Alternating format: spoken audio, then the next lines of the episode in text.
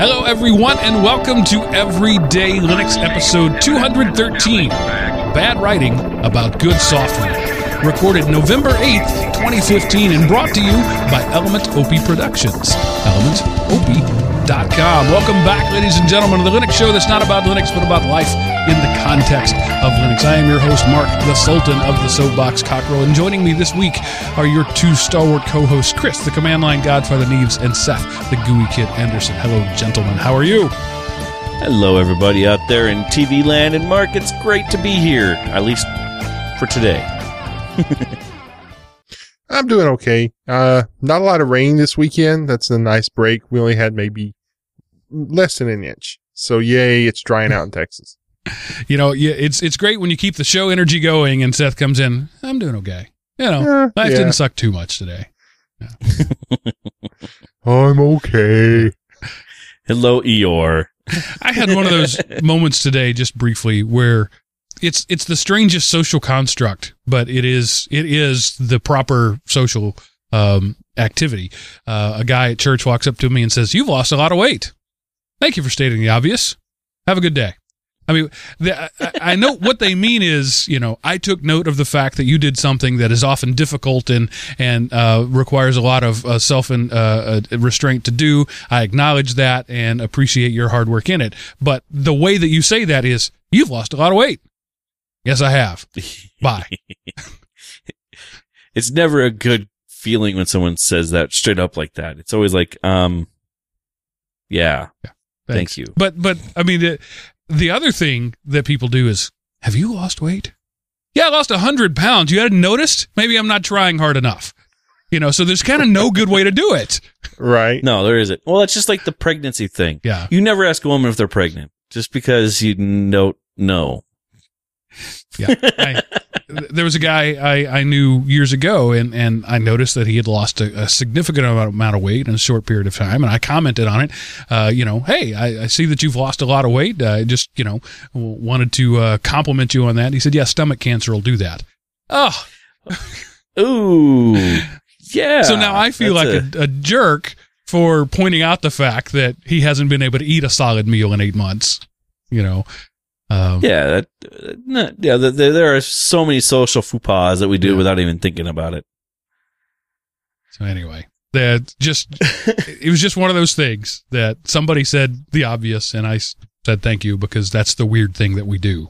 Uh, right. What, what's I wonder other countries, other other cultures. Um, You know, uh, we have people in other countries, but often they share the same Western culture. I'm interested in maybe our South American listeners or uh, or our Asian. What what's the what's the proper way? Well, maybe maybe you don't have the problem with obesity that we do. Uh, yeah, what's the proper way to to appropriate to to tell somebody that you've noticed that they've worked hard at something?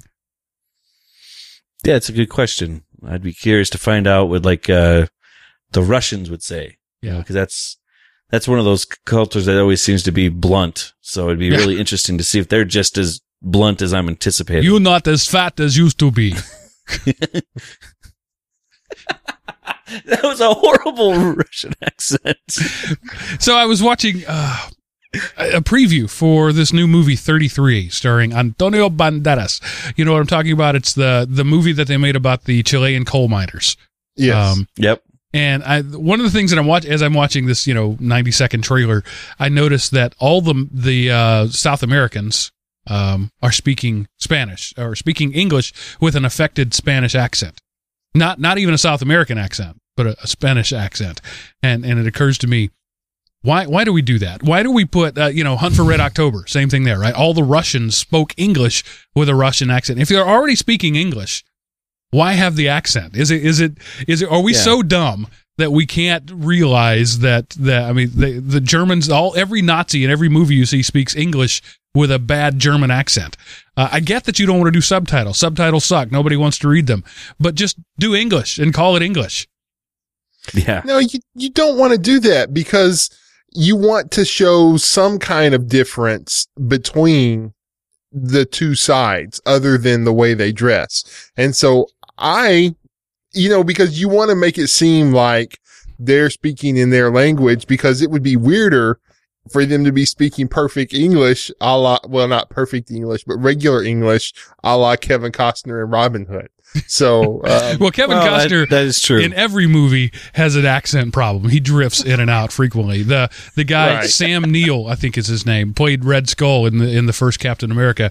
He he was in and out of that accent with within set, the same sentence at some point, not not just between yep. scenes. Uh, right, and, uh, and it was fun. If you can't if you can't get a, a a guy to say the accent, just don't try. Like, um. Mary Poppins. Go back and listen to, uh, no, it's not Mary Poppins. Uh, Chitty Chitty Bang Bang. That's it. Uh, go back and watch that. It, it's a great kids show, but uh, Dick Van Dyke during his heavy drinking days. Um, and Dick Van Dyke has the good English accent. He can do it. But you could tell on the, the scenes where he was so slobbering drunk, he forgot to. So he'd slip into this American accent, and, and just through, it's one of the best parts about watching that movie. This this movie that was a big budget, quote unquote, for its day movie, uh, with a, with yeah. one of the best uh, uh, actors of the day, and he just slips in and out again. Sometimes within scenes, within sentences, um, there are scenes there where it looks like he lo- loses the thought in just the middle of the sentence because he's just so strung out on alcohol. Um, so check that out. I'm sure it's on Netflix or, or Amazon or somewhere. Check that out just for the sheer joy of watching uh, this A-list actor of his day uh, really suck at his job. Well, he, he was having a drinking problem. Right. That kind of goes par for the course, yeah. doesn't it? So in Mary Poppins, he was excellent, right? He, he was Bert the yep. chimney sweep, and you believed it. Uh, So the uh, the uh, Chitty Chitty Bang Bang came, came a little after that, and he played an Englishman, an English character, but not not much of the time was he an Englishman. That's funny.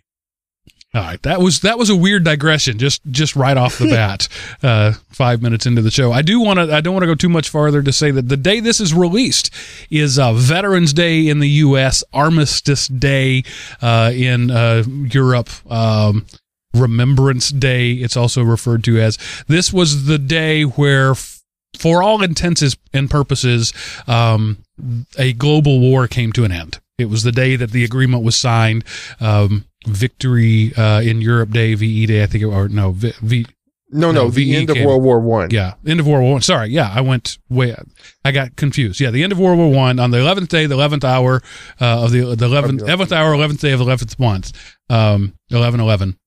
Was the day that the Great War ended. And so because it was the the global war, most countries in the world celebrate, or celebrate is the wrong word, remember this day in some way. Yeah. So uh, for those of you who are serving now, um, this uh, this is your day. Uh, it's uh, here in the U S. We call it Veterans Day. We we we honor those who are serving today. Memorial Day uh, is when we honor those who have call, fallen. In Europe, uh, they sort of do both things together. They don't. This is mostly their Memorial Day. Some European will correct me, and that's fine.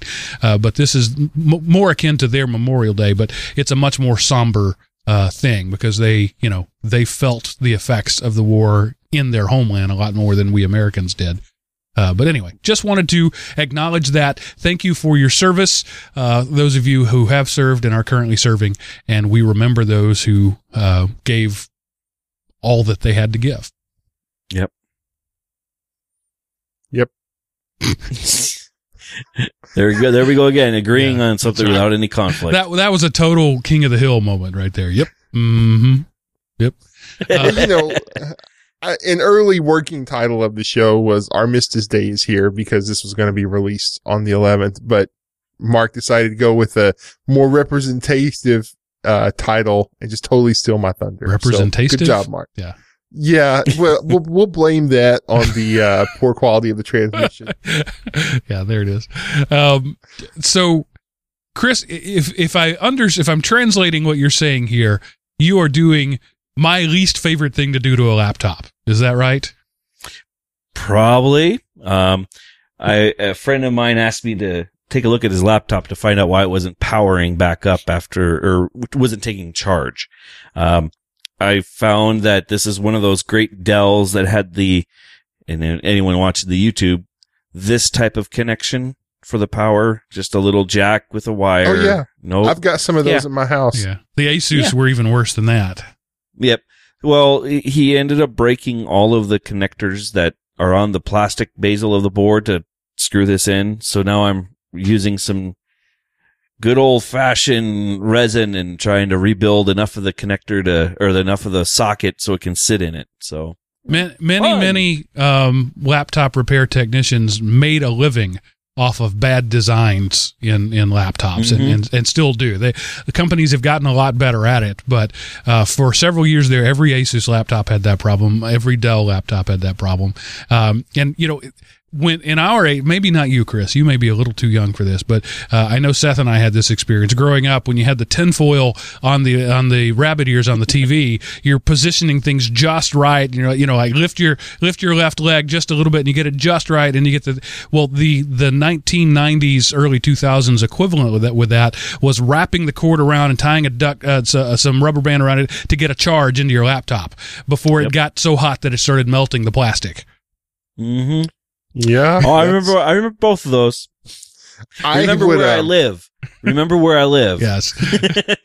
I had to climb up halfway up the chimney, uh, off of a ladder and, and get on top of it and turn the antenna. And, you know, mom would stand at the door so she could relay when dad was saying, that's good. Too far. Go back. And so I'm up there. And one time I had rotated it so far the cord had wrapped, so then I had to just start going the other way to because I had used up all the slack in the cord. Um, yeah, fun times. Roto antennas go back to the sixties, and your dad was too cheap to buy one. No, we finally got one, but it was just you couldn't mount it easily. Nah. Um, and you know why? Whenever you've got a you got a you know, boy, nine-year-old kid to climb yep. the ladder, so why spring for a roto antenna? So I think in in years past or years hence, uh, the old men will be telling the story about how they finally coaxed the last little bit of juice out of that broken laptop connector. Um, and they, and I mean, I've I've done it here. You wrap it around the screen just right, and you pull it. You put just enough pressure on it, just the right, and you know, and and when it starts to go out, you can just touch it, and suddenly it'll come back on. Nobody move. Nobody breathe. My laptop's charging. Nobody breathe. Yep. Oh, yep. That's how this that's one was. So now I'm trying, I'm rebuilding that area with, with some resin and some, yeah. It's it's one of the fun. few things I'm excited about with uh, U S B C. Uh, if, if, laptop manufacturers start to uh, Apple is already leading the way in that. If other laptop manufacturers follow suit, um, it's they're, it's easy to make A, a breakaway or a magnetic U S B C adapter easier than it is uh, the than um, a laptop one. Or it's probably not easier. It's probably just patented. But I, I never understood why laptops had such a terrible connection. I mean, there's th- there are thousands of ways to do it better. Just a, a phone jack, right, with the that clips in. You know, that technology's been around since the thirties. Why on yeah. laptops? Did we do such a terrible job of power connectors on all of them since the beginning of time? Except for Apple. They're Except the ones Apple. with the magnetic breakaway connector. And it took them, you know, their third or fourth rev- revision of the, yep. the Mac laptop to do it. And, of course, they patented it. Now nobody else can can do that. I get that. But, you know, there are other ways to do it. Um, you would hope. You know, I mean, well, you know, it, it's just power. Come on. Of course, you know what's going to happen. Uh, I read in the news that there was that, what was the company? I'd have to go back and look, but it was about radial power in the air that will soon just have oh, yeah. a dish in the middle of your room. And as long as you're, you know, baking your brain, you get power to your laptop. It's, it's called phone. Witricity, and it was, uh, it's been yep. around forever. It's essentially the early version of Qi charging. Um, mm-hmm. And there are companies that are looking to scale it up. I, I predicted in, in the late nineties, and my prediction still, I, I'm still holding to it, that in, in my lifetime, before the end of my days on this earth, we will be beaming solar energy directly down to the planet, collecting it in space and beaming it down to the planet without, uh, it'll be just ubiquitous access. Your devices will absorb it wherever they are. Uh, if you're underground or unable to get to those signals, you'll have a collector that beams into it. And, and the, the transmission of electricity over copper will be a thing of the past before I die. Let's hope so. That would be cool. I could just imagine how that would work too. I mean, or how, at least some ideas of how that would work. But I know the, the, oh, I wish I remember the name of that company. It was like PowerMax or something like that, but they were talking about it's the way their technology works. It's over, um, ultrasound. Huh. So it's using ultrasound to push power, and their their current spec that they're going to release will give you about a watt and a half of power to your phone. So it would keep your phone charged no matter what you're doing on it, as long as it's not in your pocket. Yeah, basically. it's it's they're all the same design. It's turning mechanical energy into electrical energy, and that's something we know how to do really well. Um, mm-hmm. It's but we've got to miniaturize it and make enough of it so that the the mechanical energy of vibrations, of radio vibrations, is enough. You know, there there are companies uh, already that that use wave generators. You throw them out in the ocean and you use the currents, the waves, the things that never stop, and use them to generate. The problem is you you have a generator out in the ocean. You got to get that energy energy somewhere useful. So the the the idea of taking something that waves and and converting it to electrical energy is not new, but the technology to make it feasible is new. Seth, you were going to say something. I think we cut you off. Yeah, I was just going to say, you know, even with the original Xbox controller had that little breakaway thing. The, oh, yeah. The technology has been there, but why would the laptop companies want to do that whenever it's going to last long enough, just long enough to get through your warranty, and then you'll have to pay to get it repaired or to buy a new one. Well, you so, know, I think yeah. that's absolutely, I think there are certain devices um, that there is not only no benefit, but actually it's a detriment to make them long-lived. That if you make a durable quality product, you're actually harming your business. And yeah, laptops like are one phones. Of them. Yeah. yeah. Yeah, phones are another one. I mean, uh, light bulbs are like that. Yeah. Who wants a hundred? Who? What light bulb manufacturing company wants to build a light bulb that lasts a hundred years? Yeah, you know, look at how expensive they would be. And you know, cars. But you'd only buy them once. Cars for a long time in the U S had that uh, a hint of planned obsolescence. If you got one hundred twenty thousand miles out of an American-made car, you were doing really well. And it's not yep. that Americans didn't have the engineering; it's just that it wasn't worthwhile.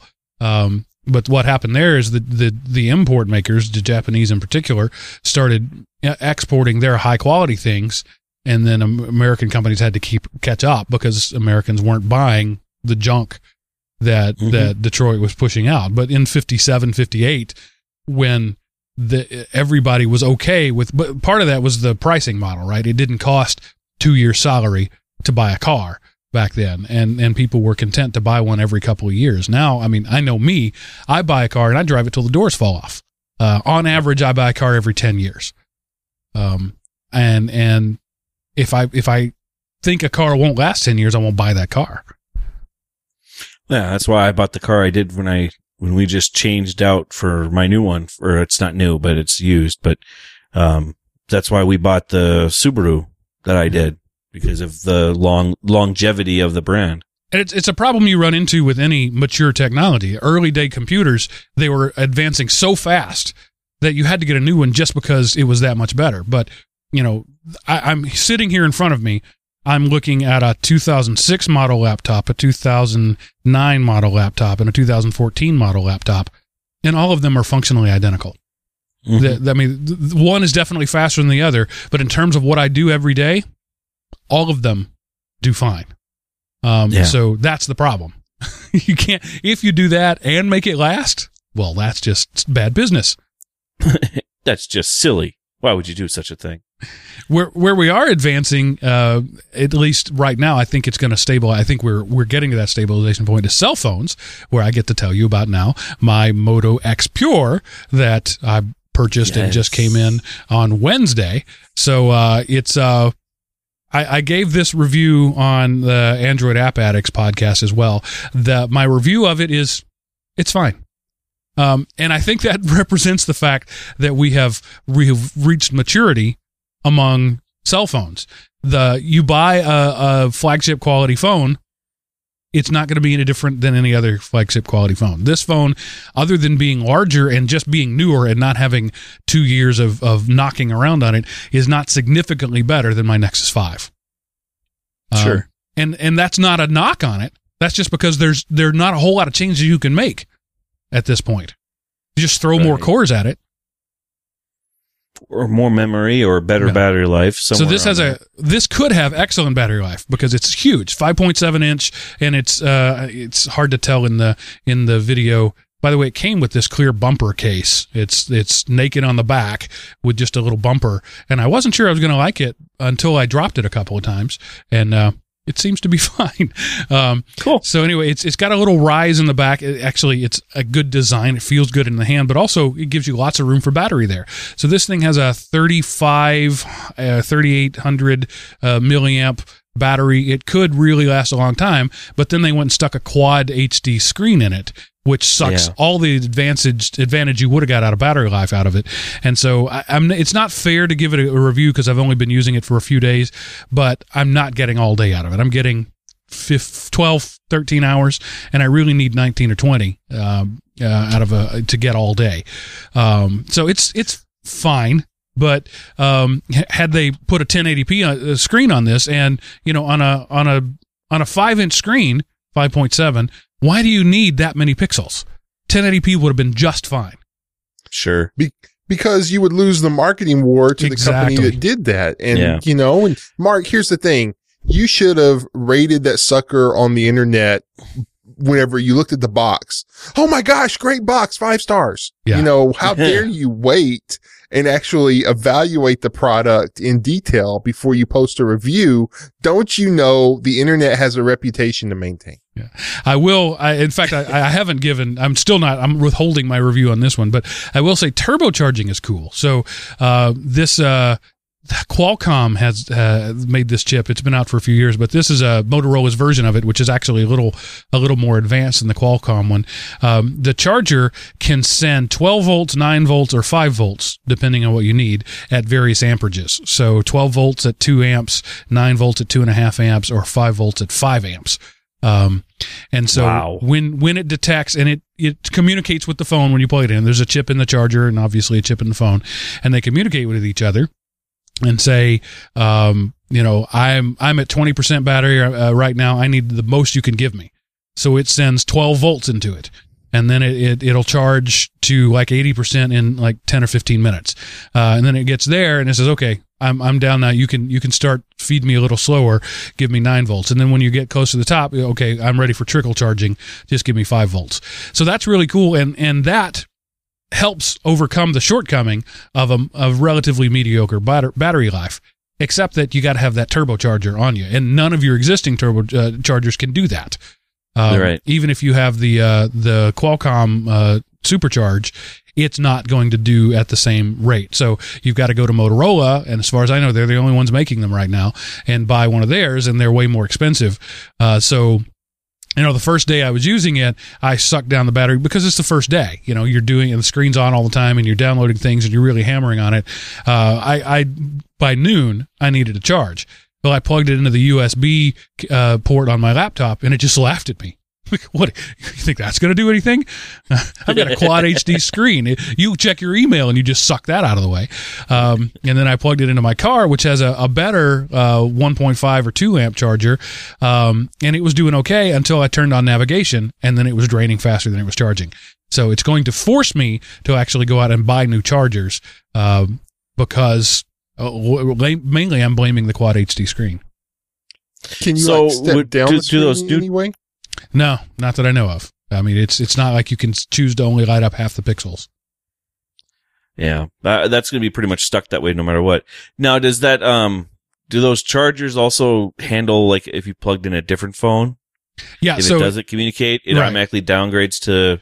Yeah, so the base, it uh, and, and when you plug it in, you can see that happen. When you first plug it in, it gives a little charging light, and it's just the standard five volt uh, at up to five amps. Uh, of course, amps aren't being pushed. They're what can be pulled, so it's up to the end-user device to pull uh, how many amps. So at five volts, up to five amps. Um, so an iPad or or another phone or even a, my Qi charging uh, puck um, functions just fine.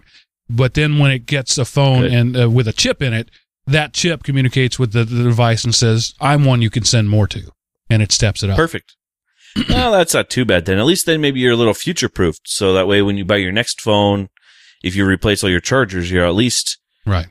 not wasting money throwing it away because your one phone has supercharge and the other ones didn't.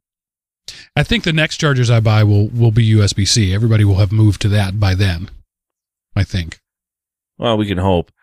Does it? Um, does that Pure edition have any Qi in it, or is it just plug-in? It does not. It is. It's. Uh, and they. That's what I figured. They give all kinds of reasons, but they're all. You know, we made this um, uh, trade-off, and here's the here's the reasons we're selling you on this trade-off. But turbocharging was like, you don't need it.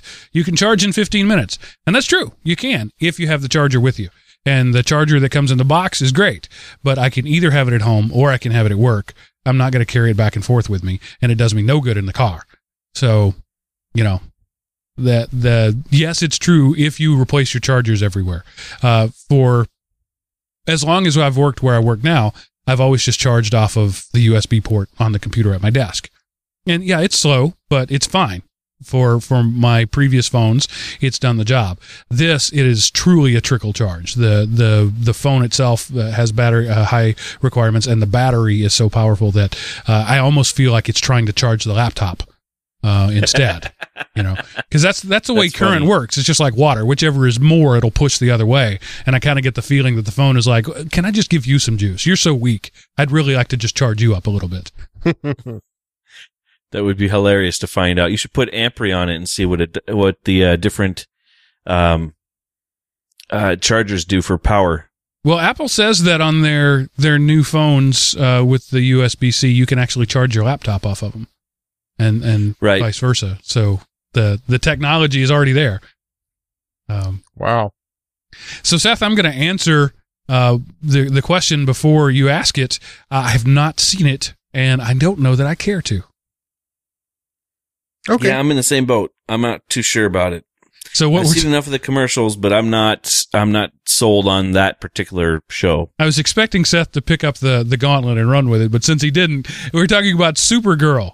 Um, so I'm, I'm guessing you watched it. What are your thoughts on it? Yeah, you know, I was um, I actually kind of like it. It's um, it's cool. They're not they're not trying to be.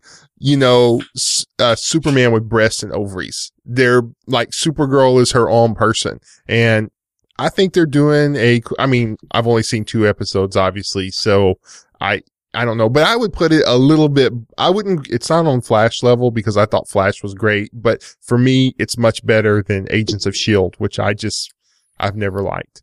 See, but, I, uh, I, that's the only of the superhero shows I have seen. I haven't seen Flash. I haven't seen Green Arrow. Agents of S H I E L D has not had a solid season yet. They've had three seasons where some of the episodes were good. Um, but mm-hmm. I, I keep sticking with them. I don't know why. Frankly, I'm at that point now where it's just part of my habit to watch the show. Um, but I would like to, I, I hear Flash is really good. I hear Green Arrow is really good. Supergirl, to me, uh, watching the previews reminded me of the Dean Cain Superman, which I did not like. And so I immediately got a bad taste in my mouth because of that association. Sure. Yeah, well, you know, it was cool in, in the first episode where, you know, they're kind of telling her backstory through kind of flashbacks and stuff. Uh, Dean Cain was the father. So I don't think he was Superman, I, you know, so it was cool that they had a nice little homage to the past episode or past Superman seasons or shows. But I thought it was, I, I liked it. It was, I think it, ha- it has potential and it started off pretty good. So it's not one of those crappy, it's got potentials. I mean, I think it's pretty solid and I will, it's on C B S so I can watch it online, you know, go to C B S, uh, website and ba- and there you can watch it. And like every fifteen minutes where commercials would be, they have their little commercial breaks. And, uh, I have bandwidth where I can actually watch it and it didn't buffer today. I was so happy. I watched a, I watched an hour long program that did not buffer. So there is hope for my internet. All right. thirty minutes in, we haven't talked about anything but our stuff. So let's move on a little bit and hear from our listeners. Robert in Alaska says internet sucks there too. Says, hey guys, this is Robert in Alaska. Let's deja vu. I just wanted to say two things. One, I pay almost one hundred dollars for my internet. I assume he means a month. And I can't even get a zero point five meg down at my house. I live on the north end of town, and dark fiber ends about half a mile from my house. Um, and then this last bit I'm a little confused about, so maybe you guys can help me. He says, and Alaska is still a part of the continental United States. You guys are just confused with Canada and in the middle of the continent between your location and mine.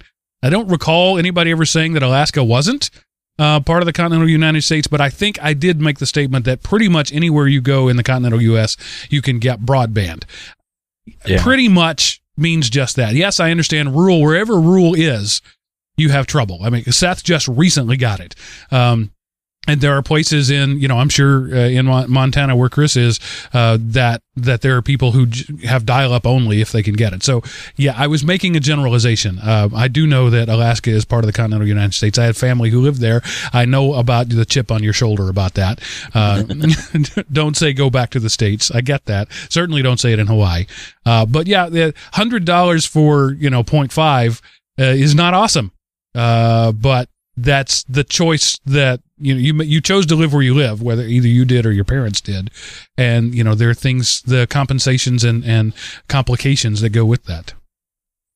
Sure. And I think the biggest thing is, is that we need to find a better way than just rolling copper around to get good ba- broadband around. And broadband has been reassigned, you know, the, t- the, what is considered broadband internet is now way over what is being provided in my right. town. So technically I don't have broadband. I have high speed internet. Right. And the, re- the reason the F C C did that is, is to, uh, uh, to help spur, uh, progress, because companies can no longer advertise broadband unless they offer, was it twenty-five? I think I forget. Something what it like is. that. Something like that. It's like twenty-five down is broadband. Anything lower than that is just high speed internet. Right. Seth, your thoughts? No, I mean, dude, I feel your pain. I know exactly what you're saying. With the plan I had, um, before I switched to this provider, that was, I was paying pretty close to that. Not quite, but pretty close. Uh, so I found a different provider that I'm getting four or five times the speed for ten bucks a month more. Um, yay. And on the, on the heels of that, Nige from the U K says, Americans should just stop complaining about bandwidth cost. I was interested in your response uh, to some feedback in episode two eleven from a guy regarding the relative costs of internet and telecoms in the U K and U S. He was right that the internet provision is generally a lot cheaper in the U K. I pay the equivalent of thirty dollars a month for an unlimited broadband and unlimited national phone calls. The connection is only ten megabits, but that's fast enough for most things. And I imagine that's a fair bit cheaper than the equivalent uh, in the U S. Uh, none of the U K service providers have any kind of uh, government involvement or subsidy. They are all commercial companies. Our costs held, are held in check by the fact that we have a lot of competition between providers with a choice of probably twenty or more in most places. But they all piggyback on the infrastructure provided by one company, British Telecom. If B T can't or won't provide fiber connectivity to anywhere, none of the I S Ps can do anything about it. Your point about the comparative sizes of the U K and the U S landmass is very relevant. There are plenty of rural locations here where B T have no current plans to provide high-speed connectivity, and they may only be thirty miles from the nearest large city. I think your cell phone costs in the U S are very cheap. I was in California in August and September this year and bought the cheapest track phone at Walmart. It was an Alcatel dumb phone with a wall charger and a car charger. Total cost nine dollars and ninety-seven cents. That's a real bargain. I bought twenty dollars worth of phone credits and still have half of them left, despite having made plenty of local calls and some to the U K. No complaints about that. There aren't many things which are cheaper in the U K than the U S. We generally pay about the same in pounds as you pay in dollars. This means our costs for most things here are about forty percent higher. Don't get me started on the price of gasoline. We pay nearly three times as much as you guys. Hmm. Yeah, okay. But again, you still have British Telecom as your backbone that was probably getting U K service provide or U K government funds. Subsidies. From, yeah, subsidies from not just one government, but multiples if they're, if it's going across other than just one, you know, country line. And come on, Nige. We're not going to stop complaining. Was two eleven your first episode of listening to us? We will whine about our monopolistic uh, zones created by our government, um, and how they seem to enjoy nothing more than us any chance they get. Yeah, so the we, we had similar models for public utilities here in the U S up until very recently, electricity and gas in particular, um, were recently deregulated. Prior to that, there was one or two players in the market, and that was it, and you were either with them or you weren't.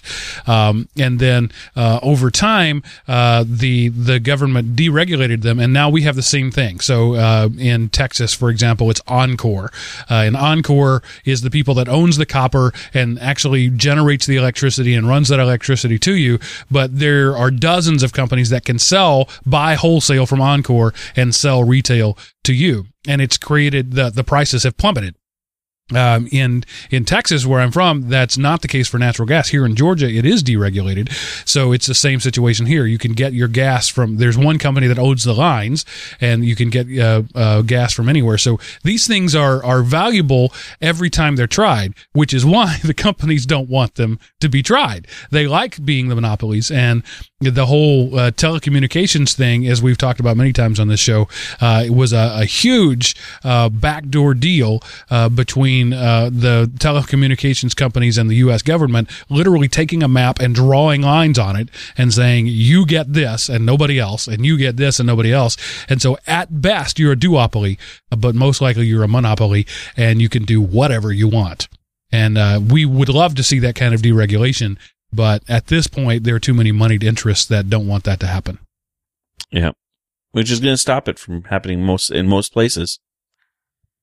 Come on, Google Fiber. Yeah, and yeah, you get these rogue players like that who are trying to make these things happen.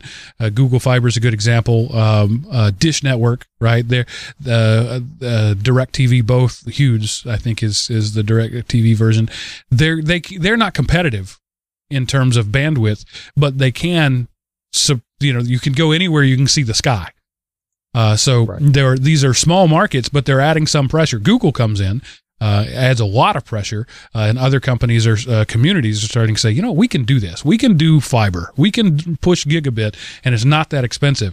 So I think that monopoly is going to be broken, if not by the government, by other people. But because of the government not monopoly, um, it can't be a telecommunications industry uh, company that does it. It has to be a co-op, and uh, yeah. that that's a whole different set of rules then.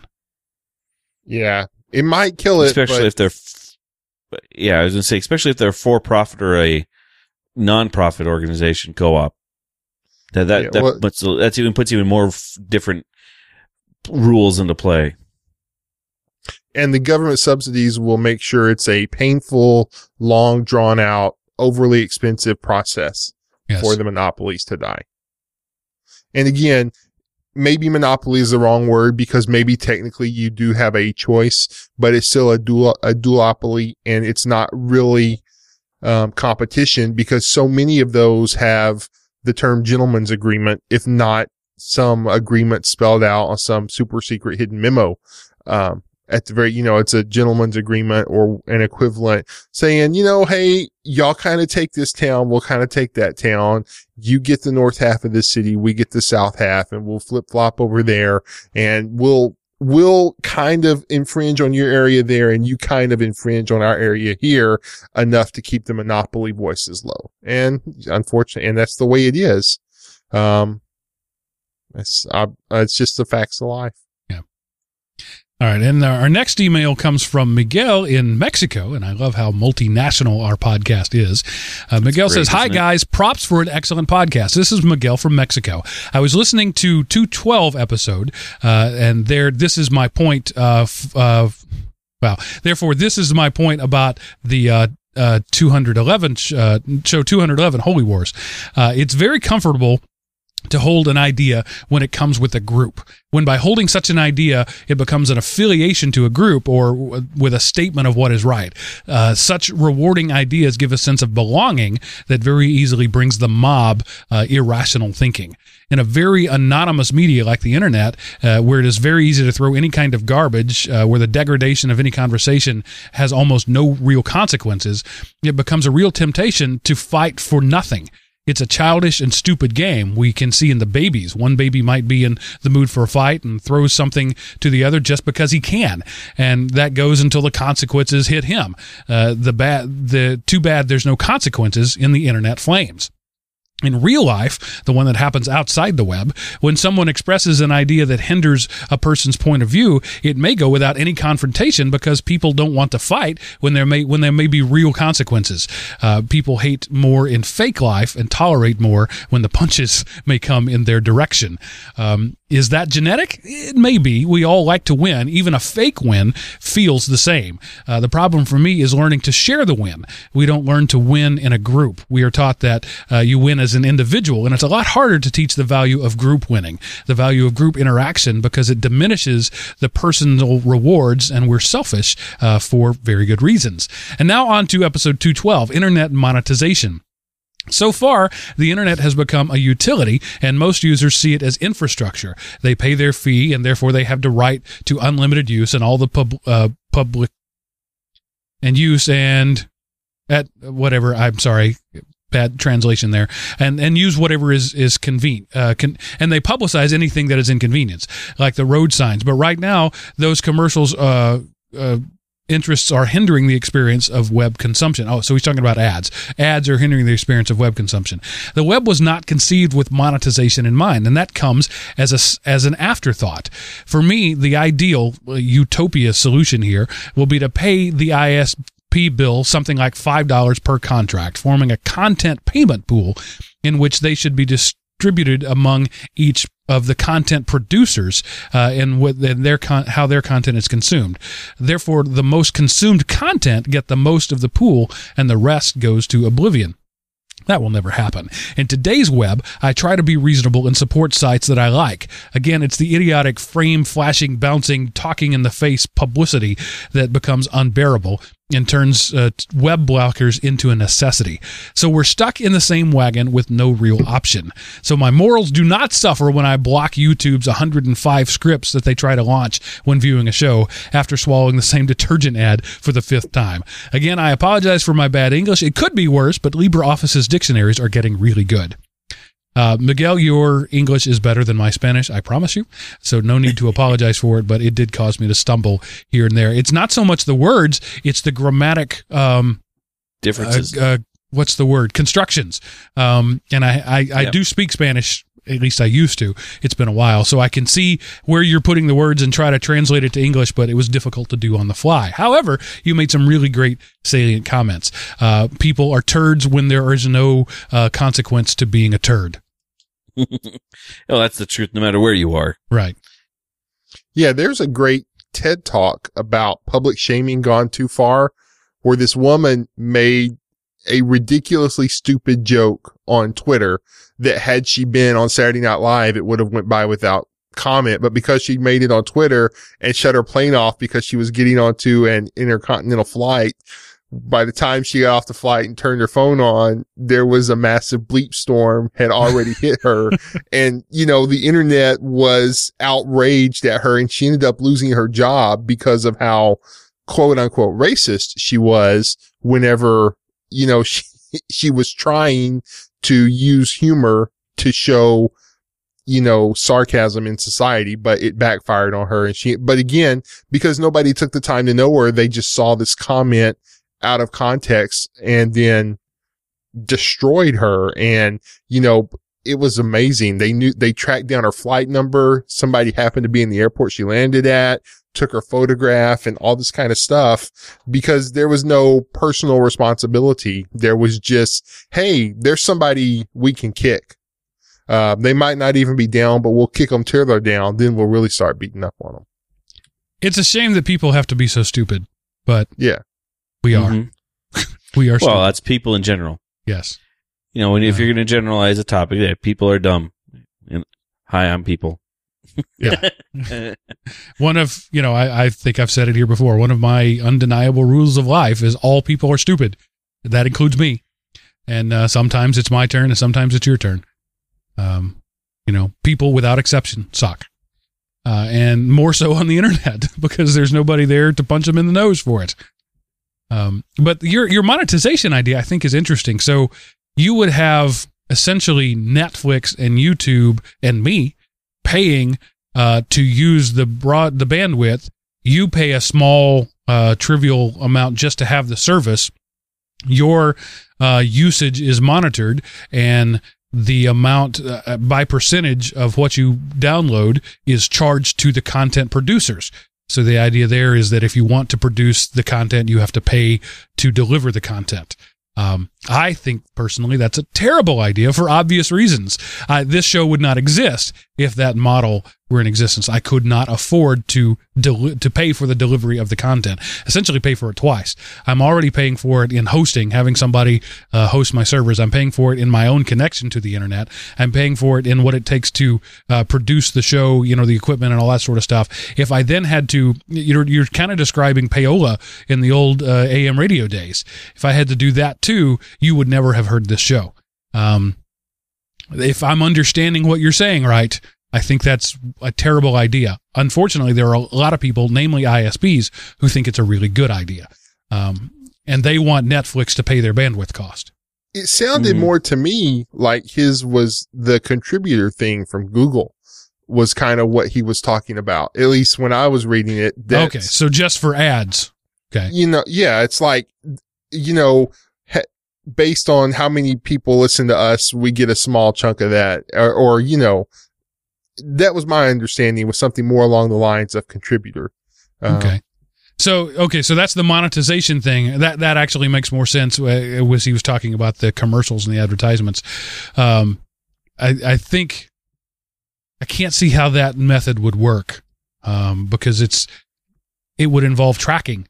And everybody, certainly Americans and, and Germans, we're all, we hate the idea of tracking. And if you told me that the internet was based entirely on tracking, no, the, the there's a large group of people who just simply would not accept that. Yeah, and they would be finding ways to do a pirating the net or dark net or. Well, it just means that every site, website I go to, not only do you know it, not only does my I S P know it, but they're reporting it to the website, you know, and, and, and you, you know, uh, if I go to a porn site and there's a Punch the Monkey ad on it, now not only have I seen the ad, but I've also been recorded somewhere that I went to a porn site. And there's a lot of people who just are never going to think that's okay. Yeah, but the sad part is, unless you're using some type of proxy or, or some type of proxy service, your I S P, by definition, it knows where you go because you're getting on there, and it routes that connection. Hey, this guy is going to here. Now, there's a difference between having the technical ability to know and signing a piece of paper that says they're watching. It's, that's a different yeah. thing. Yeah, that's yeah. like uh, you know, going to the police department and saying, I might know something, and yeah, here's I, and then you do know it. Kind of. Uh, that doesn't quite work now that I think about it. Never mind. Statement retracted. Uh, but yeah, it's, uh, I think we all know, like, our cell companies know, they know within thirty or forty feet everywhere I go without even using G P S. They can triangulate their cell towers. They, they can do that. My I S P knows every bit that has been, been downloaded. They know every movie I've watched. They, they know that, um, in theory. Right? It not really, because they, once I get to Netflix, the, I'm behind H T T P S and my bits are opaque to them. They just know that I went to that site. Uh, so there's, there's already some protections there, right? So if your I S P really knew everything about you, they'd know your bank account numbers when you log into your bank account, uh, bank site. Uh, they don't. They, they can track where you go on the site. They can't track what you do on the site. That's why third party cookies exist. Because we want to be able to track people, what, what, what pages they click, what they do, not only within the site, but between sites. And, uh, and it sounds like Miguel is in favor of that in, in, in, uh, the name of benef- improving the web experience overall. If we didn't need ads, if there was invisible tracking, we wouldn't need the ads and we get the sites and sites would get their money. It's okay, a neat but, idea. Okay, Mark, here's Which the thing. If the I S P could know that you went to this site. Now, once you're on that site, as far as paying them, it doesn't matter which subsite you went, you know, or if you were on that page for two hours or you were on two hundred separate pages for ten minutes each. But if you would, would you give that knowledge to never see another ad? So... That, that knowledge, that knowledge is already given. So yeah, that wouldn't bother me at all. So if you're saying that based entirely on the number of times I visit an I P address, they would or, divide some manner of cash and I would never see an ad. Or how long okay you stayed that. on that I P yeah. address. And and that's essentially what Google Contributor does. Uh, actually, they get more information than that. Uh, so, yeah, that, yeah. that wouldn't bother me so much. But I am not, I mean, I am much more public than a lot of other people. I mean, I I don't have any tinfoil anywhere on my body, not a hat, not a visor, not a shoelace. um, so, I, you know, I'm the wrong person to ask that question of, frankly. Yeah, and everyone has their layer of how much they're willing to give up for that. So, yeah, it, it's it's hard to say because I'm one of those people that I, I don't like the idea of tracking or, or that type of thing, but I'm willing to give some of that up for ease of the internet, for usage. Um, so it, it it's a slippery, it's not really a slippery slope, but it, it's a tough metric to to be at. You know, I, we also trust we also trust different sites differently. So a lot of us trust Google with our, you know, not just our our browsing history, but how many private things are in your Google Drive. So we trust Google not to dig into that stuff. But would we do the same thing with Microsoft? You know, I know people that would that swear on a Bible that they will never touch a Microsoft Cloud Drive, but yet they put all of their stuff into Google Drive. So, you know, you're you're also in that same boat of who do you trust and how much do you trust them, and it, it's an interesting concept. I have spoken publicly many times about the benefits of openness. How every, not only do I benefit, but society benefits by by openness. So, um, you know, I just take that. You know, and that's like the only time in my life where I'm a I'm a socialistic hippie uh, is in when it comes to to internet privacy. But yeah, I am one of those guys. Um, It's maybe dangerous to admit this, but there, there is all manner of, of potentially dangerous and, and, uh, private information on my Google Drives. For example, um, it's an easy way to keep track of, uh, sec- social security numbers for the kids. Um, you know, there are times when I need to fill in a form. That piece of sacred information is stored on Google's Drive.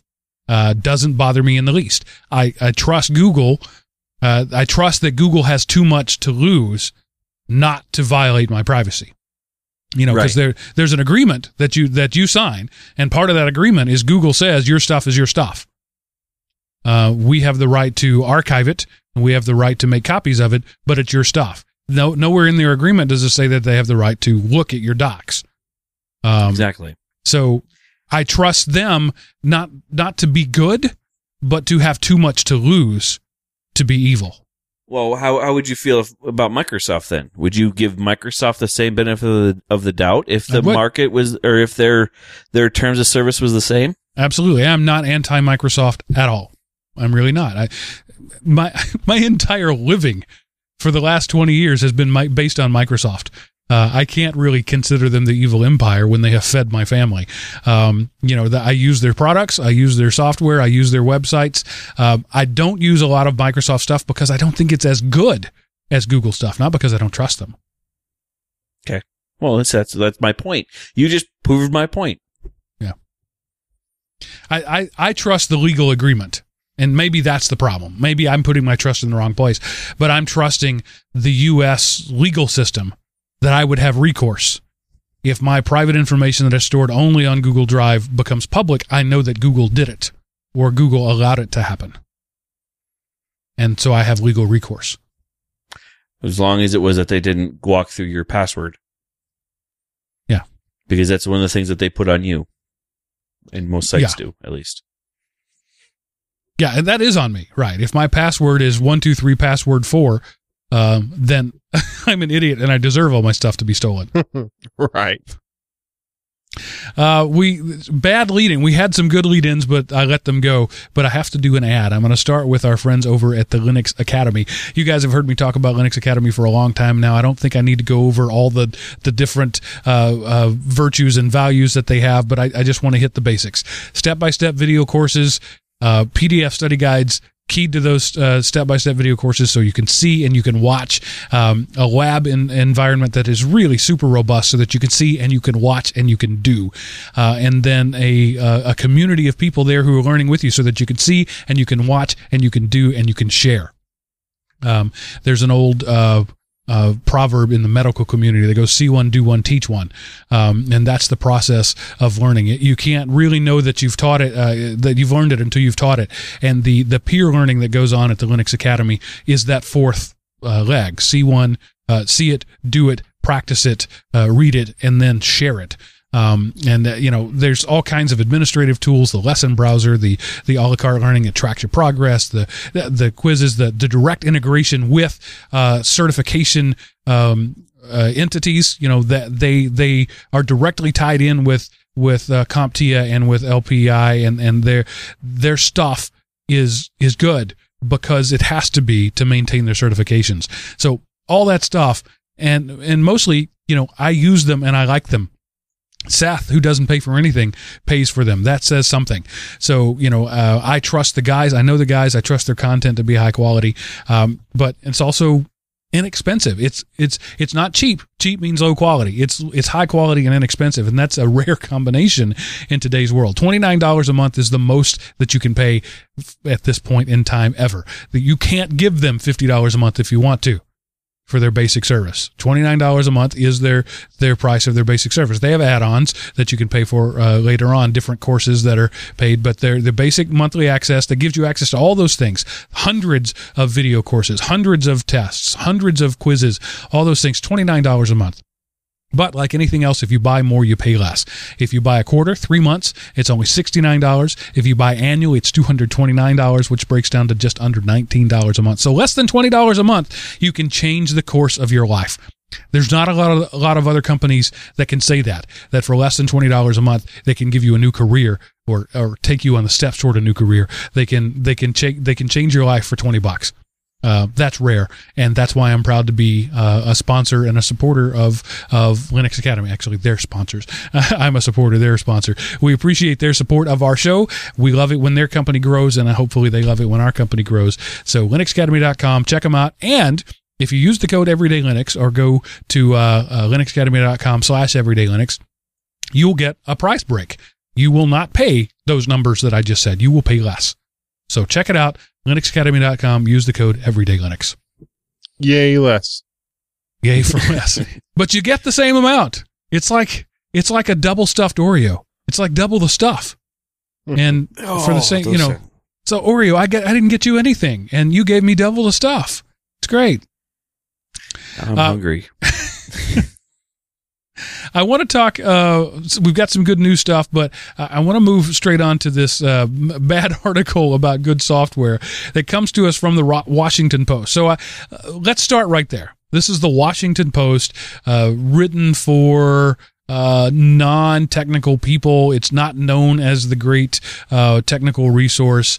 Um, it's written for the business person, the everyday person. Um, in many ways, uh, newspapers are written on, you know, the third and fourth grade reading levels. This article has that all over it. They oversimplify things. So I'm going to right here up front forgive them for that because of the context of the article and the con and the the the, the makeup of their audience. But basically, what the Washington Post has to say is that Linux is the least secure operating system out there, which is, which is ridiculous. Ridiculous. Seth, Very I'm going to let you. Ridiculous. I'm going to let you comment first before I before I say anything else.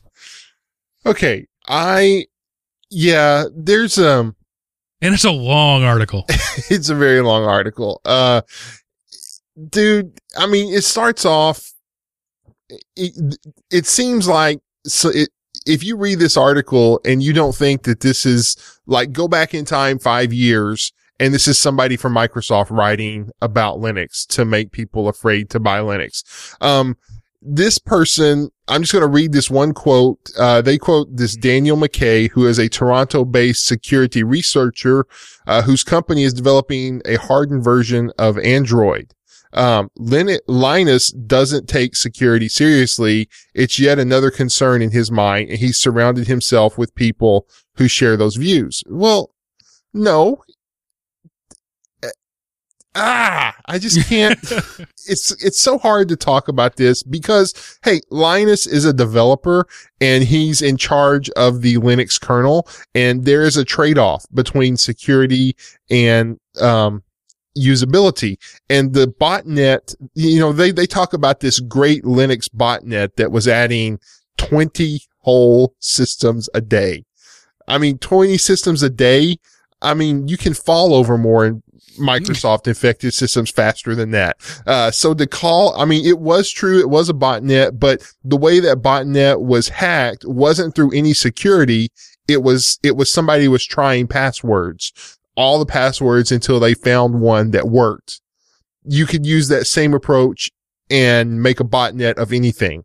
Apple, B S D, Microsoft, Linux, Android. You know, if you could find, you know, BlackBerry something somewhere, you know, even my beloved Taizan, descendant of Migo. If you keep trying passwords long enough, you will get in. That is not a security flaw. Um, so yeah, okay. You know, if he should say that people who use Linux are capable of being just as stupid as people who use Microsoft. That's the gist of his article, but that makes a bad title for the Washington Post. So Torvald's basic precepts are bugs are bugs. The security bug is no imp- no more important than a performance bug. A bug is a bug. We solve bugs here in the kernel. Um, right. And also, he he's his rule is don't don't harm user space. The user experience is paramount. If you make it more secure but make it perform more poorly, that's not a good patch, and it will not be uh, incorporated into the kernel. Essentially, I'm I'm way oversimplifying, simplifying. But also, one of his core things, and, and I've I've heard him give this talk on online. I've never met him or, or, or been in the same room with him, but I've heard him give I this have, talk. I have. Ooh, sorry. Oh, I okay. Just, whenever uh, the the Linux uh, Fest that I went to last year, there was a meet and greet for the new people. Um, you only get to go to it the, your first time there, and, and he was there walking around. I like say hi to him. Oh, so all right. That's pretty cool. So uh, one of the things that he likes to say is that um, security bugs should never get so far as the kernel. And and yes, we, we recognize that there are bugs in the kernel, and we're fixing bugs. That's what we do. That's what develop, kernel developers do all day, every day, is fix bugs. But if a security bug gets to the kernel, a whole bunch of things had to fail first.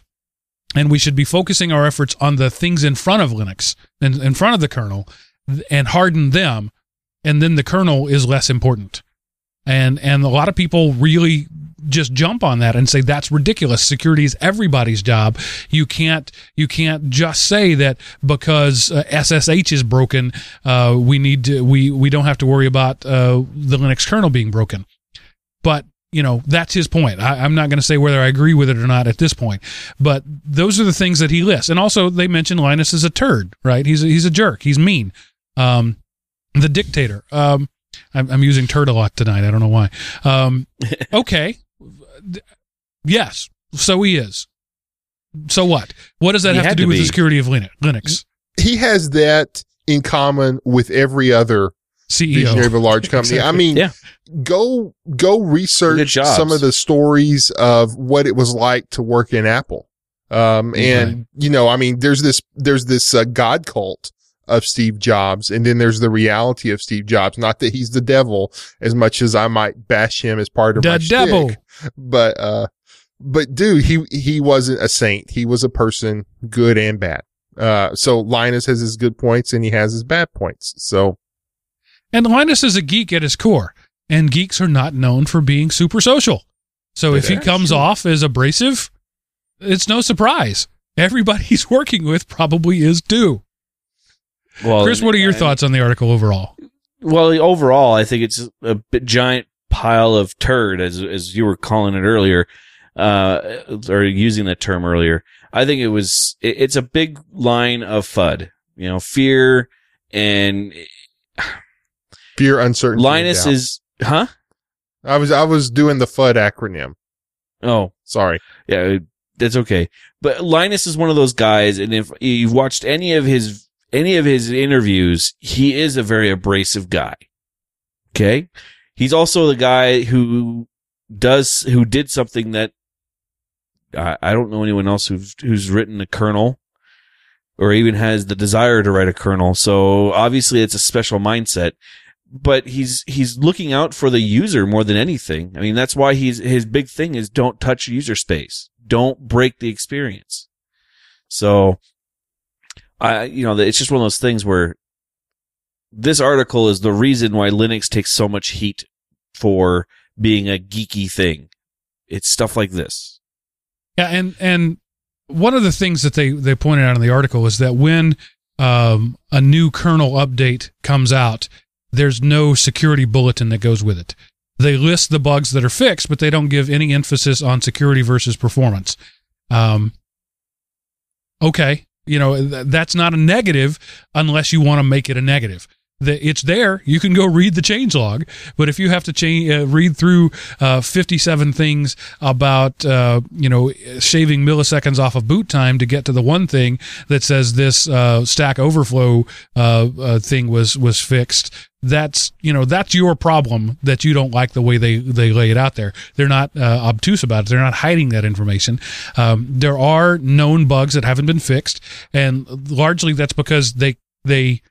can't be fixed to the satisfaction of of the kernel dictator. That's that's who he is, right? And if you can fix it, but it harms the overall user experience, he's not going to fix it.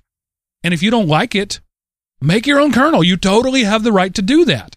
That's the thing about openness. Mm-hmm. Um, and and they even, this article, just for in the worst writing ever, um, mentions the Ashley Madison hack. Ashley Madison had nothing to do with any kernel uh, flaws at all. Ashley Madison had everything to do with, you know, the the humans that ran the place being dolts. Uh, mm-hmm. Nothing to do with the software being insecure. But their whole point in this article is Linux is growing everywhere. Everything, everything runs on Linux. Yay! We've been saying that for years. We're proud of that. Everything runs on Linux. Um, and Linux uh, doesn't have a security officer. Those are true, two true statements. I don't really see how one negates the other in any way. Well, it, and I don't it, see it either. It doesn't have a security officer, but it has several kernel level developers who are security conscious first. They're, you know, Linux isn't a corporation like Microsoft is a corporation. It doesn't exist to sell you a product and to make money off of that. So of course, Microsoft is going to have a security officer because that's good. And they're going to highlight, hey, we fixed these seventeen security flaws. Let's not talk about the fact that they've been there all along, but we fixed them. And, you know, and they're going to have evangelists and they're going to, you can point to this person, but Linux is a group of people. There's, there's Linus, there's the Linux Foundation, but then there's this group of developers. Oh my gosh, I was, I never felt so out of place in my life as listening to the developers talk about kernel level stuff. And I was like, I was, I, I, I tried, you know, cause it was like when I went to LinuxCon, I, I, okay, the first thing, like, they, there was the security summit two days before it started. So I'm sitting in there and I'm like, what am I, I want to be able to talk about this. And I was just like, oh my gosh, I feel like, I feel like a kindergartner attending a PhD level course these people are talking, and they were so, they were focused on security. There isn't the, the chief security officer of Linux. There was a room full of geeks talking, and this person would talk about security. Well, hey, did, how did you address this? Oh, well, I did that by this, and let's talk about this. And I, I resisted using this thing until I made these improvements, and this is coming out in the next kernel. And this person, the fact is Linux is very security conscious, but there isn't a chief of security who's doing it. And, you know, you want to get, so you want to make a, something secure, fix the bugs, because that's what most of the security problems are, are bugs. We just don't say it's security. We say it's bugs. And because we use a different word, somebody who doesn't have a clue what they're talking about thinks we're not focusing on security. Right. And and let's That's also, everybody who uses the Linux kernel has a responsibility to wrap it in high quality programming. The Linux yeah. kernel in itself is just the engine. Um, the the operating system is built around it, whether that's embedded in your router or or it's uh, you know in software in Ubuntu. Either way, the kernel is at the heart. And and to Linus's point, um, if if a if a spear gets to the heart, you blame the rib cage, not the heart. Um, and, yeah. and that's, that's where, that's kind of his point there. We're fixing bugs all day, every day. Um, and we're making the user experience as good as we can make it. Uh, but rest assured here, all we make is a heart. We don't make the body. We don't make the rib cage. We don't make the skin. We certainly don't make the armor that goes around it, and we don't make the the tank that they're riding in. That that's that's what Ubuntu does. That's what Red Hat does. That's what um, uh, Android does. Yep. We make the heart. GNOME, or GNOME and K D E too. They're right. all parts of that. And so to to say Linux is insecure because the kernel doesn't have a focus on security is is equating an apple and a pineapple. Um, they're similar. They're very much not the same thing. And it just goes to prove that, you know, good uh, a flashy title will get clicks. I, I almost think this is a, considered a click a clickbait article because of the you way know, it's I'm, written. I'm willing to give the Washington Post a little more um, respect than that. They're they're truly trying to uh, point out a real problem for non-sophisticated readers, um, and we are, I hope, on the sophisticated end of their readership in terms of technology, and and we we can see the problems. What bothers me most about this is that the non-sophisticated uh, readers won't see the problems with it, right? Yeah. And so we we picked it apart very quickly and very succinctly. They don't have the ability to do that, and so people are going to be scared of Android now because it runs on Linux. It doesn't mention the iPhone at all, which also runs on Linux. Yeah. Um, Well, uh, or Linux, uh, Unix. Unix derivative. Um, yeah. You know, they don't mention, uh, you know, the, the basically what this is a hit piece on Linux because it's now a big target. One of the things they focus on, they spend way too much time saying that as Linux has become more popular, it's now a bigger target of hackers. And the idea there is that maybe we've been secure because we've been obscure. Now that we're not obscure, we won't be secure.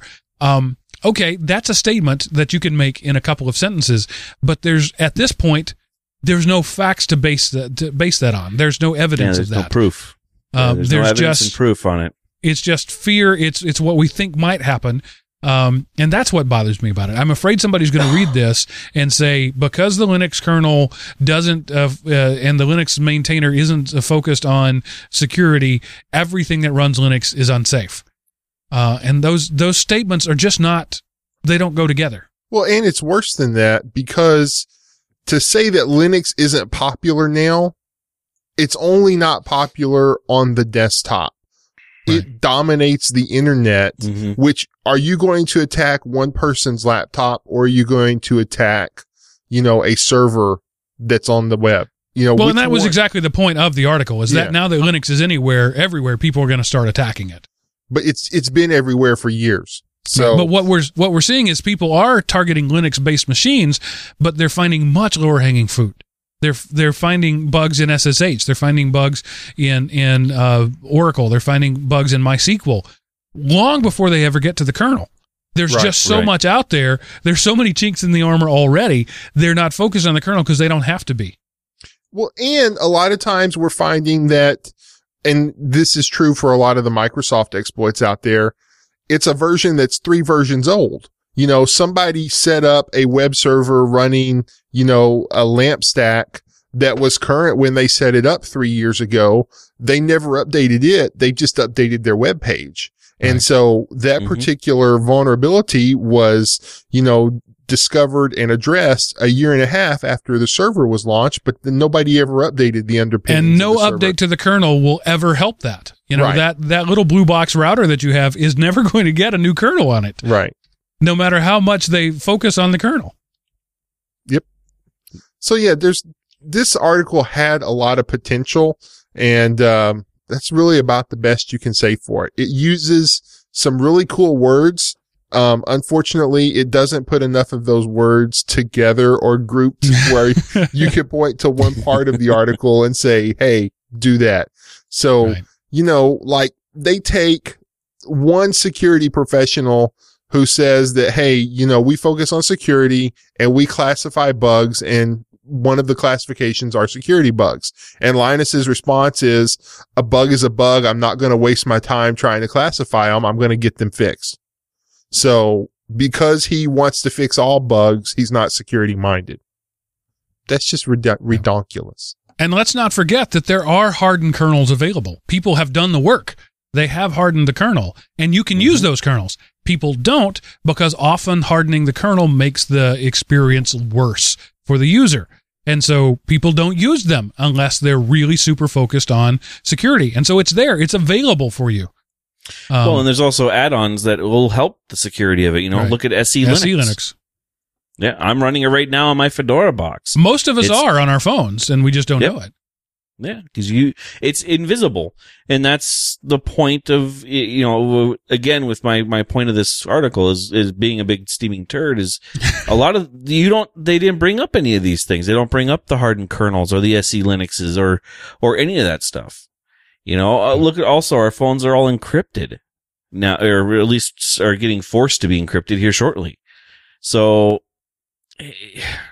it's a, it's a bunch of fear. It's a fear mongering article, and I, grr.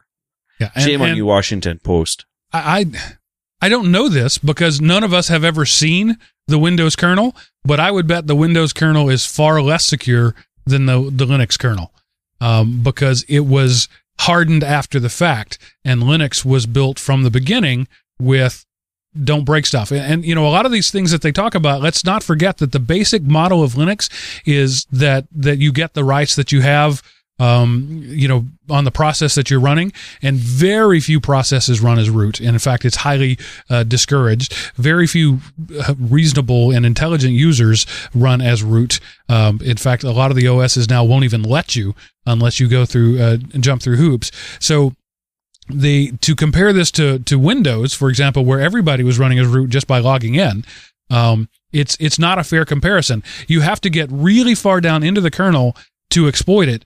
Um, and yes, if you could exploit the kernel, you could jump um, uh, permissions. You could jump to a different level of access because the kernel could do that. The kernel has the access to do that.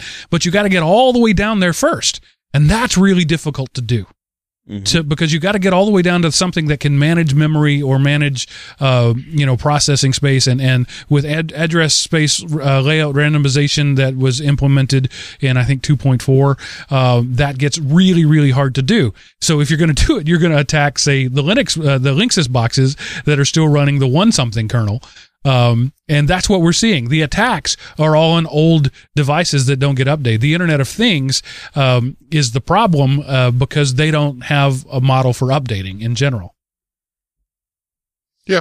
Well, that, that goes back to the idea of the Internet of Things is going to be the downfall of everything because we can't update the Internet of Things. And that'll be fixed. I mean, the eventually. The, my phone is capable of doing a firmware upgrade. There's no reason my light bulb shouldn't be too. Um, but it's, it has to, you have to get there first, right? First, right. It was, can we put Linux on a light bulb? Yes, we can. Cool. What can we do with it? Well, we can have them talk to your, your music player. Cool. Um, now it's not secure. Oh, crap. So we've got to have a whole lot of a generation's worth of oh crap moments first. Well, and we'll have them. I mean, that's just the yeah. way the world works. We're going to have those oh crap moments, you know, like look at S S H. We had an oh crap moment. Oh, that isn't a good thing we should do. We need to fix the heartbleed thing. And look, it happened. And it was fixed, except in your old Linksys device. Yep. Poor Linksys. So, Thank you. Yeah. So I, I both agree with everything that was said in this article and think everything that was said in this article was ridiculous garbage. Uh, depending on how you look at it, both those statements are true. Yeah, which is sad, you yeah. know, in a little bit. They didn't say anything that was factually incorrect. They arranged facts in a way that leads to an incorrect hypothesis, though. Yep. That's, I think there's a word for that. It's called journalism. That maybe isn't it sad uh, that that is journalism? journalism? Yeah. Yeah. Journalism used to be, I'm here, this is what's happening. Now it's, I'm not here, this is what might have happened, and here's how you should feel about it. Mm-hmm. But that's a whole different show. Um, and, you know, we didn't even week. talk about how they mentioned Edward Snowden has. Yes, for no reason. Yes. Um, they just want to throw him in there because yeah. everybody, you know, oh, my gosh. So, I don't know. I guess Edward Snowden somehow hacked the Linux kernel. Yeah. Um, they also they also mentioned the N S A. And then in, in like three paragraphs later, or maybe it wasn't that far, a little later said, oh, but the N S A didn't have anything to do with that. What? Why would you even do that? Yeah, why would you even bring it up if it's not part of it? Yeah. Just yeah, attack journalism. What can you say? The title of the show, Bad Writing About Good Software. So I'm done with that. We've given the Wall Street Journal all the attention we should give them. And now let's move to something that does deserve your attention, and that's our friends over at DigitalOcean. If you need a, a server, uh, if you need people who are focused on doing things right, these guys are focused on doing things right. They're focused on giving you a platform on which you can screw up if you want to. Oops, maybe that's not their way to sell that. But the whole what they do is they give you a machine that you can do with as you please. And if you want to put an unsecure kernel on it and and have an open uh, bug on it, you can do that. But don't do that, please, because that's bad for the internet at large. But they don't control what you do. That's my point. It's not like shared hosting where you have to go, mother, may I please install this piece of software? May I please uh, edit my uh, apache dot conf file?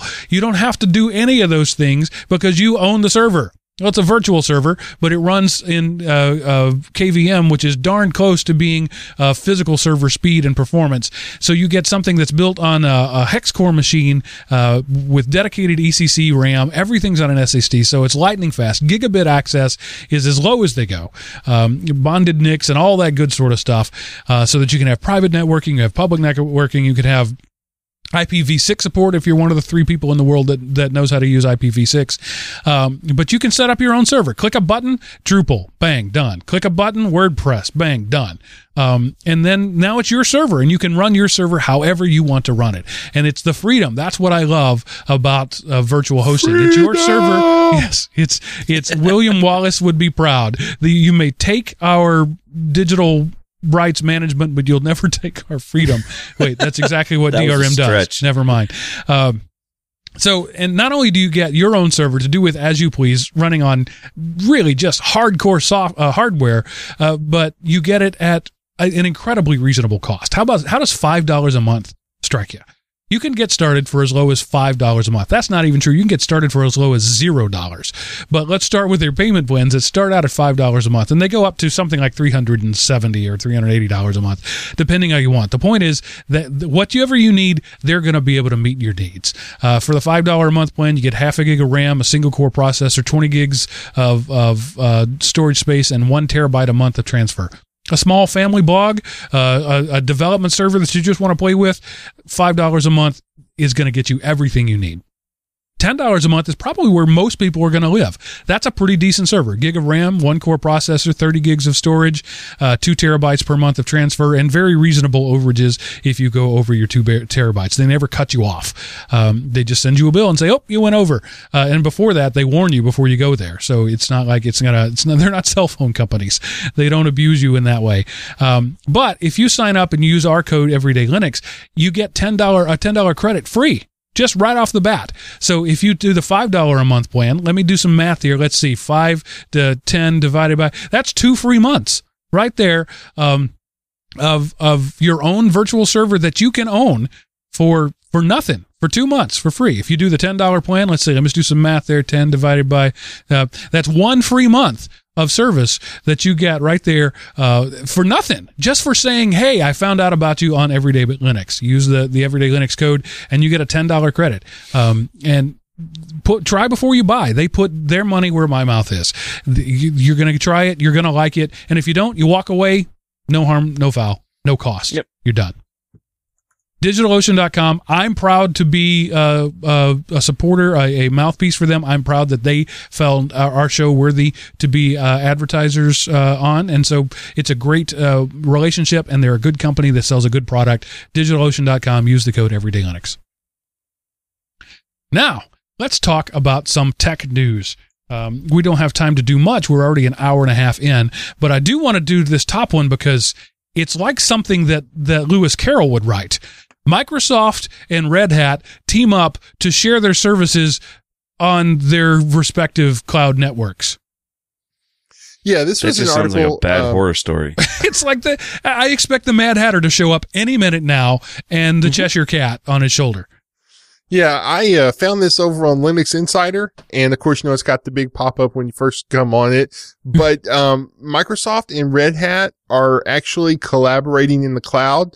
What this means is Microsoft says that Red Hat is a premier, or Red Hat Enterprise Linux is the preferred Linux choice on Microsoft Azure, which is the Microsoft Cloud, and Microsoft Azure will become a Red Hat certified cloud and service provider uh, according to the respective companies. So basically Microsoft will say, hey, we love for you to put Red Hat Enterprise Linux on our cloud, and Red Hat says, hey, we love it if you put Microsoft on our cloud. So, you know, it's more proof that Linux has won because it's a viable option on Microsoft's cloud. And it's not just something that, you know, if you do these four separate fixes and call us for a hot fix, we're not going to release. No, it's a preferred provider right there. So that's kind of cool that, you know, that Microsoft is kind of, well, I mean, they, they have to, if you think about it. Microsoft had to do this. Um, we, we've been saying this for many times that the internet runs on Linux. So by them not having it in their cloud as a, you know, in their cloud network, it, it stopped companies from using their Microsoft's cloud system because they're a Red Hat shop. So, um, they had to, and vice versa. I mean, it, this is one of those moments where Red Hat can go, uh, yeah, we'll take your money and we'll continue to do what we do. Yeah, it's the, the Microsoft's strategy in order to survive is to support and disseminate Linux. I I I can't even process that. Um, they they have the Mad Hatter. They have, as a company, Uh, been so anti-Linux for so long. Now they're making their own Linux distribution. They're pe- uh, uh, peering up with uh, top-tier Linux companies. They're donating to the, the Linux uh, Foundation. I just, I don't even know how to process this. It's this, both cool and creepy all at the same time. This would have been a great to. lead-in for uh, the Linux Academy. Yes, it would have. But, you know, like I said a minute ago, they have to do this. They they have no choice. If, if they want to be relevant in the Internet of Things, they have to be in that market. No, I totally and, agree with you. Yeah. And the web hosting is is the way things are going. And right now, Azure is sort of an also ran. Um, uh, Amazon owns web hosting in terms of, of, of large uh, de- deployments like that. Um, and this is really two also rans. Red Hat is not, uh, you know, not known for for being the the web hosting platform, and Microsoft tries to be, but they're not. So these are two um, small players trying to team up to take down a big player. That actually makes it make a lot more sense. Now I can wrap my brain around it. I feel better about that. Um, this is the scorpion getting on the fox's back to get across the river, um, and eventually the scorpion will sting the scar- this fox because that's what scorpions do. But no, now who's a scorpion? It's about two lambs learning how to use a spear to keep the uh, wolves from eating them. So, oh, Native American uh, par- uh, parables all over the place. Um, the Department of Ed is looking into open source software licensing. Yay!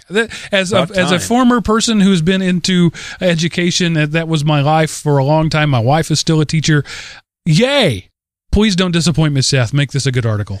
Okay, well, I came across this uh on open source dot com, and um so basically they have an interest in broadening the impact of its grants. So it has announced a notice of a proposed rulemaking, um, and this happened back in October, and you can comment on it. The proposed rule would require intellectual property created with the Department of Education grant funding to be openly licensed to the public.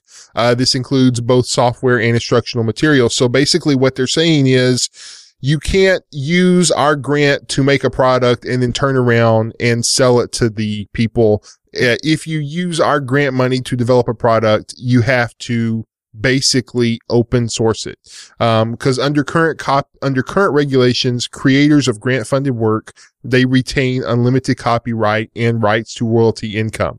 Um, and they just grant the Department of Education a royalty free, non-exclusive, irre- irrevocable right to publish. A lot of lawyers speak there. I'm in the legal industry now, so I have to do that.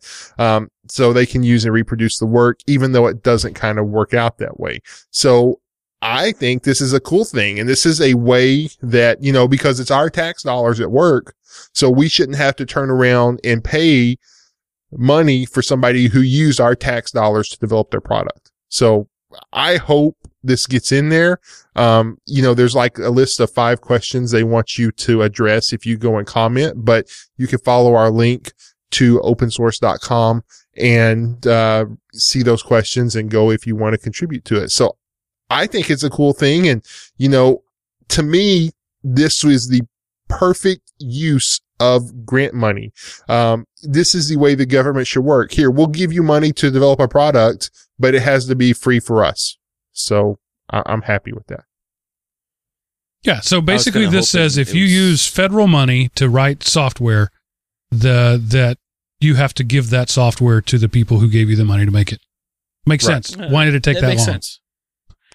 Because I was going to hope this is more of a push for open licensing to, you know, so open license software to be a primary, not a secondary to the software that schools and, and education uses. No, that's not what this one's about. Oh, darn. I was hoping.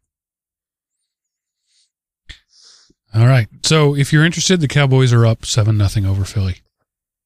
Um, Don't worry. It's early. Yes, they can lose yet. Uh, and then this last one I want to do, uh, the F C C um, says they don't really care whether or not you want, uh, do you make a statement to say that you don't want to be tracked? Yes. So um, I found this at The Verge. Um, you can find, man, I was, um, just to let everybody know, it was Friday night about midnight. And I was just like, I wonder what kind of news stories are out there for the show this weekend. And there was so much, I went ahead and came up with a news section, like it was like one o'clock Friday or Saturday morning. But uh, I found this over on The Verge. So um basically, it's kind of bad news for privacy advocates. The F C C explained today that it will not force websites to accept do not track requests, which are used to ask websites not to follow visitors, blah, blah, blah. And the reason is it doesn't plan on regulating edge providers or services such as Facebook, Google, or Netflix. Uh, the commission has been unequivocal, uh, in declaring that it has no intent to regulate edge providers. So, um, you know, hopefully websites will honor it, but it's, they volunteer to do so and they aren't required to. So when you sign, uh, when you go into your preferences and click do not track, the only teeth behind that are whatever, you know, and some websites have said we will honor that, but if they don't want to, they really don't have to. Right. It's a signal and nothing more. Right. Um, yep. And what I think, what, here's my prediction. Um, I think that browsers are going to take that on themselves, that if you click that button, they are going to actively disable tracking cookies because the user said they won't. I think this is how this is going to play out. Right now, they're not doing that. They're sending a signal to the server, uh, and then the server can decide whether or not it wants to. Apache servers, uh, Nginx servers, maybe Microsoft, I can't remember, have the ability. You can turn that on if you want. You can honor do not track headers. The F C C is saying we're not going to force anybody to do it. I expect Google uh, and, and Mozilla to come out fighting and say, we will enforce this on your behalf. That'd be cool if it happens. I really hope it does. Because they, it's it's something that they're going to give the the servers, they're going to give them time. They're going to give them a chance to. Um, and then if they if they refuse to be good about it, they're going to force them to be good. That's that's my hope. Maybe it's more of a hope than a prediction, but uh, that's what I'm hoping for. Yay. We've lost Chris. His Skype call has crashed, so I don't know if he had a response to that or not. We'll never know because we're going to move on. Oh, he's going to have to call me back later. so, uh, let's see. Seth, do, uh, I'm going to skip the because we love numbers because we can, because frankly, I don't want to do that one. Uh, tell us what happened this week in history. Okay. Uh, November the tenth, nineteen eighty-three, Microsoft's Bill Gates first unveiled the Windows operating system for P Cs. It wasn't actually until nineteen eighty-five, almost two years later, uh, almost two solid years until the first version was officially released to manufacturing. So that happened this week in history in nineteen eighty-three. Bill Gates unveiled Windows, not released it to manufacturing, but just unveiled it. That's, uh, really, it's that far back, because I, I'm having a hard time reconciling that, that, uh, you know, Windows one point oh uh w- came out in ni- oh really released to manufacturer in nineteen I just don't remember Windows one point oh. I guess nobody else does either. No, uh three and really three point one was the first big one, or was the right. big one. Um and then three point one point one I think is when you could actually network it. Um but uh yeah, so one point oh, and here's it, back then two years to develop software. Could you imagine? Well, I don't know. I guess it t- still takes them over two years to f- get the bugs out once they unveil an operating system. Um, but yeah, nineteen eighty-three, and then two years to get it working. Yeah, and, and Windows, the original Windows, uh, couldn't, couldn't tile. You could only, or couldn't cascade. You could only tile Windows. Right. So it was, Uh, the best part that they tried to rip off about the Xerox machine and uh, and the Apple machine, they couldn't get it right uh, for like two or three versions, uh, which is amazing. So yeah, I guess that's why nobody cared, because it was only marginally better than using DOS, and so people were just continued to use DOS. Because in, in DOS, you could build uh, you know DOS based menu things that looked very graphical. Um, yeah, and you know, and if you didn't have copy and paste wasn't a thing yet. So yeah, now that I'm po- sort of relaying history in my brain here, I can see how it's it was really a non-issue, and that's why I don't remember it. Nobody else does either. Yeah. But it happened this week in history. Yeah. Cool. eleven ten eighty-three. I was eleven years old. Same here. Yeah. Wow, I was a lot younger. You were still playing with your with your Tinker Toys. Yep, I was oh, still me some Tinker Toys. Yeah, oh, who am I kidding? At eleven, I was still playing with Tinker Toys. Um, Lincoln Logs. So next week, uh, we may even have another article from uh, the Washington Post. So look forward to that. Uh, oh no, uh, this one next week. The, I was looking at the wrong thing. Uh, so Seth is is actually planning weeks ahead now. Go Seth! Um, I love it. So, Seth, what do you have this week for your uh, your opportunity to to waste my productivity so that you look like a better hiring option? Okay, this one really has the opportunity to waste a lot of time. Um, uh, w- while W E L I K I A dot org, uh, you can click on the link. Uh, basically, it kind of shows you what New York was like in sixteen oh nine. So you can like kind of go block by block and see what New York was like over four hundred years ago. Uh, it's kind of, uh, it's like Google Earth going back in time. So it, I just think it's neat. You can kind of look and see what it's like. Um, how did you, or, how do they know though? I mean, we don't have any satellite pictures from that far back. D- sure. Uh, honestly, I, I went through, I came across this site several months ago, and I don't remember why, but um you can you know, zoom out, you can do the whole U S, the whole globe. Yeah, but not all of it is like developed as as much as uh New York is.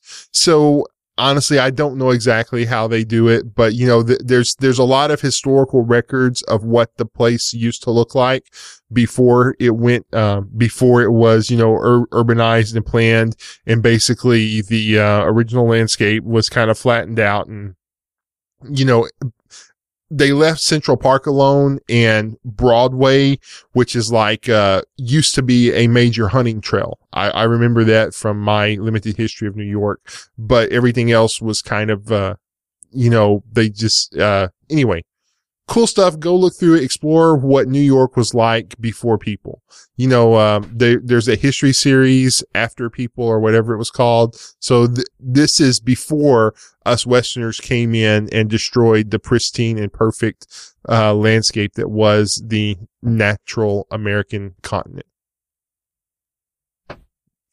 Yeah. And not all the areas are, are definitely covered, because I right. just I figured I'd dig around, and yeah, my whole area is is not. Yeah, you can part of it. You can see a skyscraper next to an empty field there. That's a, yeah. Sort of, it, it was originally just Manhattan, but they are they've in the process of expanding it to encompass all of New York City, including Bronx, the Queens, uh, Brooklyn, and Staten Island, and the surrounding waters. So, fun stuff. If yeah. you go look at what Texas was like back then, it looks largely the same. Yeah. Um, I, I can't even remember now the context of it, but I, something about that, uh, never mind. I'm not going to go there because I can't remember enough to put it together, but there was some conversation I had, I think on this show, we were talking about generations of technology, um, and using Moore's law, um, thirty years of technology is something like sixteen generations. Uh, no, uh, uh Yeah, and if you look at that, that's, that's the equivalent of like six hundred years of human development. So if you compare thirty years of technology development to six hundred years of human development, um, what, imagine what we're going to look like technologically. That was the the conversation I was having, and I just realized I'm rambling here. That doesn't make any sense to anybody. But if if you if you compare human development to computer development, right? We we have a new generation roughly every forty years. Um, and computers have a new generation roughly every eighteen months. So the the human advancement since this, even before this, right? This is only going four hundred years back, five hundred years back. If you if you if you compare that to the equivalent of computer advancement, um, we will be, you know, in thirty years and the rest of my life, I plan to live to at least another thirty years. Um, the things that we will see will be the the evolutionary equivalent of six hundred years of human generations. Wow. That's kind of nuts. Yeah. So six hundred years ago, we were, we were farmers. We, we had farming down. Uh, we were, um, metallurgists. We knew how to make certain metals. Right. And now, you know, six hundred years later, we're, you know, flying around and have supercomputers in our pockets. Um, you know, consider that advancement in technology anyway. I just took you on this whole tangent there that doesn't. I hope you stopped listening already. But if you're still with us, let me tell you how you can contact us. Because it's to tell called us the show closing spectacular, Mark. Yeah, I closed the show. You you were the spectacular. I was the puff of smoke after the fireworks. Um, uh, element O P dot com. Click the contact us button at the top of the page. That sends a, a nicely formatted email that gets priority in my inbox. You can send your own email if you don't trust priority in my inbox to E D L at element O P dot com. That goes to all three of us. Or if you would like your voice to appear right here alongside mine, you can call five five nine I am O P. Leave us a voicemail message on our Google Voice account, and there's a good chance we'll play it on the show. As always, thank you for listening. Thank you for hanging out with us for going on two hours. We've really had some long shows here lately. Uh, this one isn't as long as last week, but uh, I was trying to keep us short for a while, and then I lost the reins again. This show is rampant anarchy. Uh, thanks for listening. Uh, thanks for telling people about us. The best thing you can do, other than just showering thousands of dollars down upon us, is to tell other people about the show. Tell them you like it. Uh, get them to listen, and hopefully they'll tell two friends, and they'll too tell two friends, and so on and so on. And then there's women buying shampoo all over your T V. Chris, you're too young to get that, aren't you? But that's okay. I think so. Seth got it. He knows. I did. Um, so anyway, thanks for listening, Chris, Seth. Thanks for hanging out with me. This is this is one of the highlights of my week, the few hours I get to spend with you guys. So look forward to doing it next week. But for now, that ends this episode of Everyday Linux.